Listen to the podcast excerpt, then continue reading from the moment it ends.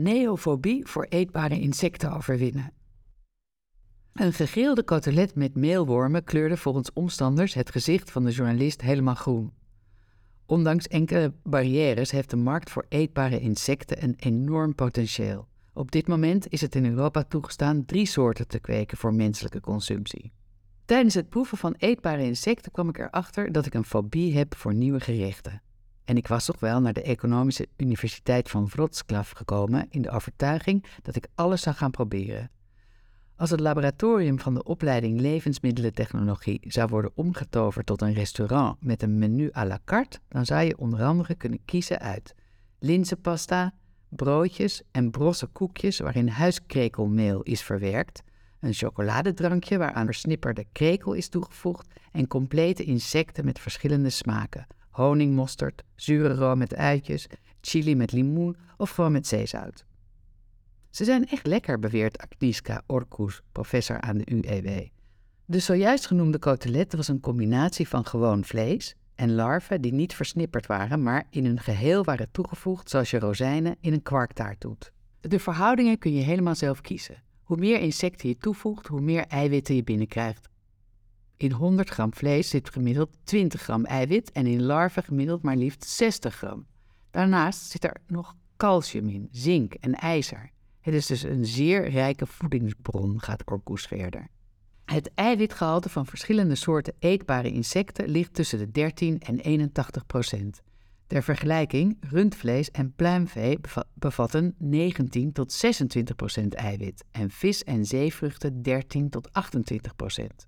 In het geval van insecten is er echter sprake van een barrière. Misschien geldt het niet voor iedereen, maar veel mensen krijgen spontaan een groen gezicht als het over eten van insecten gaat. Bij de koteletjes zit het probleem hem in het feit dat de larven zichtbaar zijn. Een kotelet met larven associeer ik met iets wat bedorven is en dat zullen de meeste mensen hebben. Bij sprinkhanen is de drempel waarschijnlijk wat lager. Maar ook dan moet je nog een aardige stap zetten voordat je je eraan waagt. En zelfs het besef dat insecten zoveel voedingswaarde bevatten, zal niet altijd helpen. Het zal dus niet meevallen om zo'n aanbod succesvol op de markt te brengen. We zijn nu eenmaal geen culinaire lekker, lekkernijen met insecten gewend, zoals mensen in het Verre Oosten, waar insecten als dagelijkse kost worden gezien. Ook eet mensen daar als streetfood met alles erop en eraan: pootjes, haartjes en voelsprieten, alles. Dat zijn producten voor degenen die hun weerzin al overwonnen hebben, merkt Orgus droogjes op. De weerzin verdwijnt wanneer er geen insecten te zien zijn en het maken van zulke producten levert geen enkel probleem op. Het eerder beschreven brood met krekelmeel erin, dat ik moeiteloos weghapte, bevatte 10% insectenmeel, maar ze hebben hier al broden gebakken met maar liefst 40% insectenmeel. Broden met een erg hoog eiwitgehalte dus. Versnipperde insecten zijn ook geschikt voor verschillende soorten worst. Er zijn heel wat argumenten die voor het eten van insecten pleiten. Ze hebben een hoge voedingswaarde en je hebt er maar weinig voor nodig om ze te produceren, zeker in vergelijking met het fokken van slachtvee. Zo hebben krekels zes keer zo weinig voedsel nodig als koeien, vier keer zo weinig als schapen en twee keer zo weinig als varkens en kippen. Daar komt nog bij dat insecten minder broeikasgassen en ammoniak uitstoten dan boerderijdieren. De productiekosten voor een kilo insect zijn vele malen lager dan bijvoorbeeld die voor een kilo pluimvee. Daarom zijn insecten een belangrijk alternatief voor de productie van kostbare eiwitten.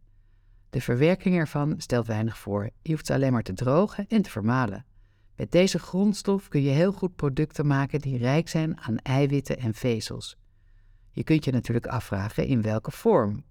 We hebben hier een aantal standaardproducten zoals koteletten, koekjes en brood. Maar je kunt van insecten bijna alles maken, vertelt Johanna Harasim, professor aan de UEW en directeur van de leerstoel Biotechnologie en Voedselanalyse op de afdeling Vormgevingstechniek.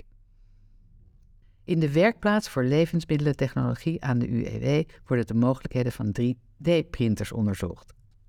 Er wordt gebruik gemaakt van printers met een extruder.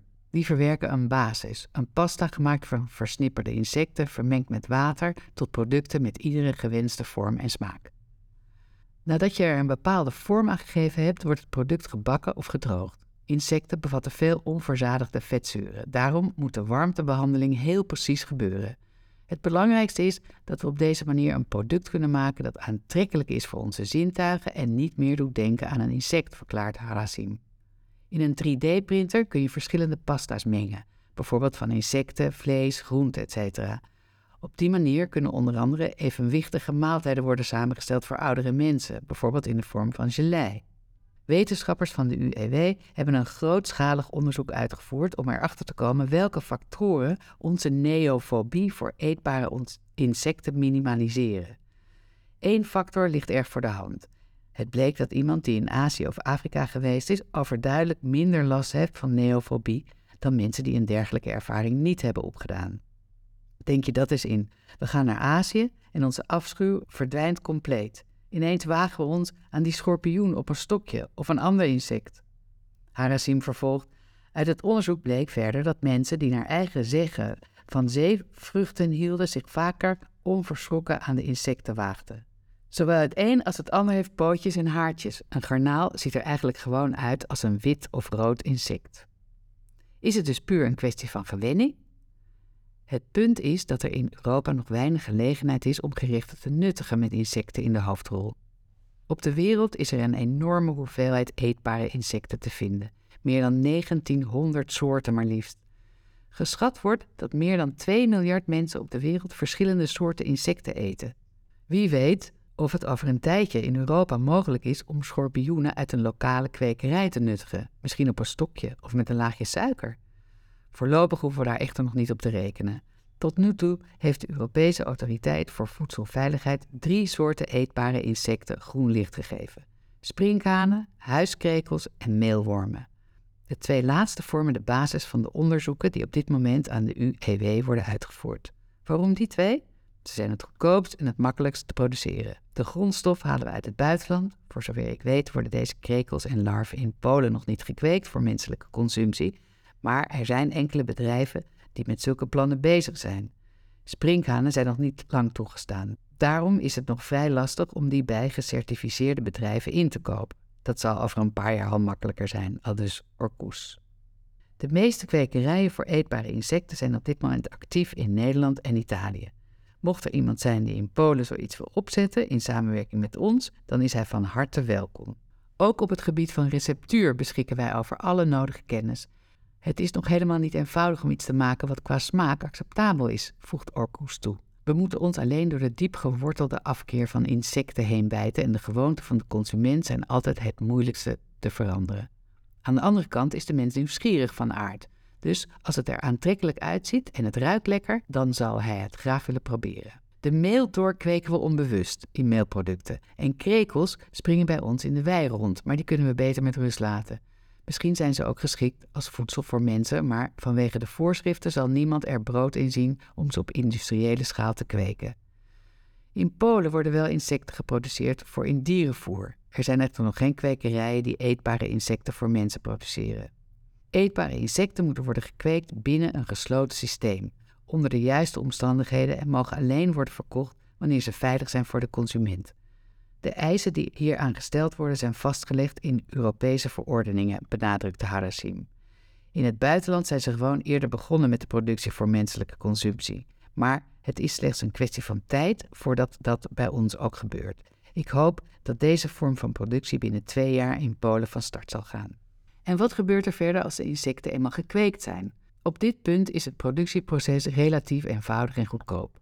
Dan worden ze ingevroren, vervolgens gedroogd en daarna kun je ze op verschillende manieren gebruiken bij de bereiding van bepaalde voedingsproducten. De kweek van eetbare insecten levert veel economische voordelen op. Er is weinig inzet van kapitaal of grondgebied voor nodig. Het is zelfs mogelijk om insecten te kweken met afval uit de voedselindustrie, wat veel kosten bespaart. Deze markt zal in de toekomst zeer invloedrijk worden, concludeert Orkus.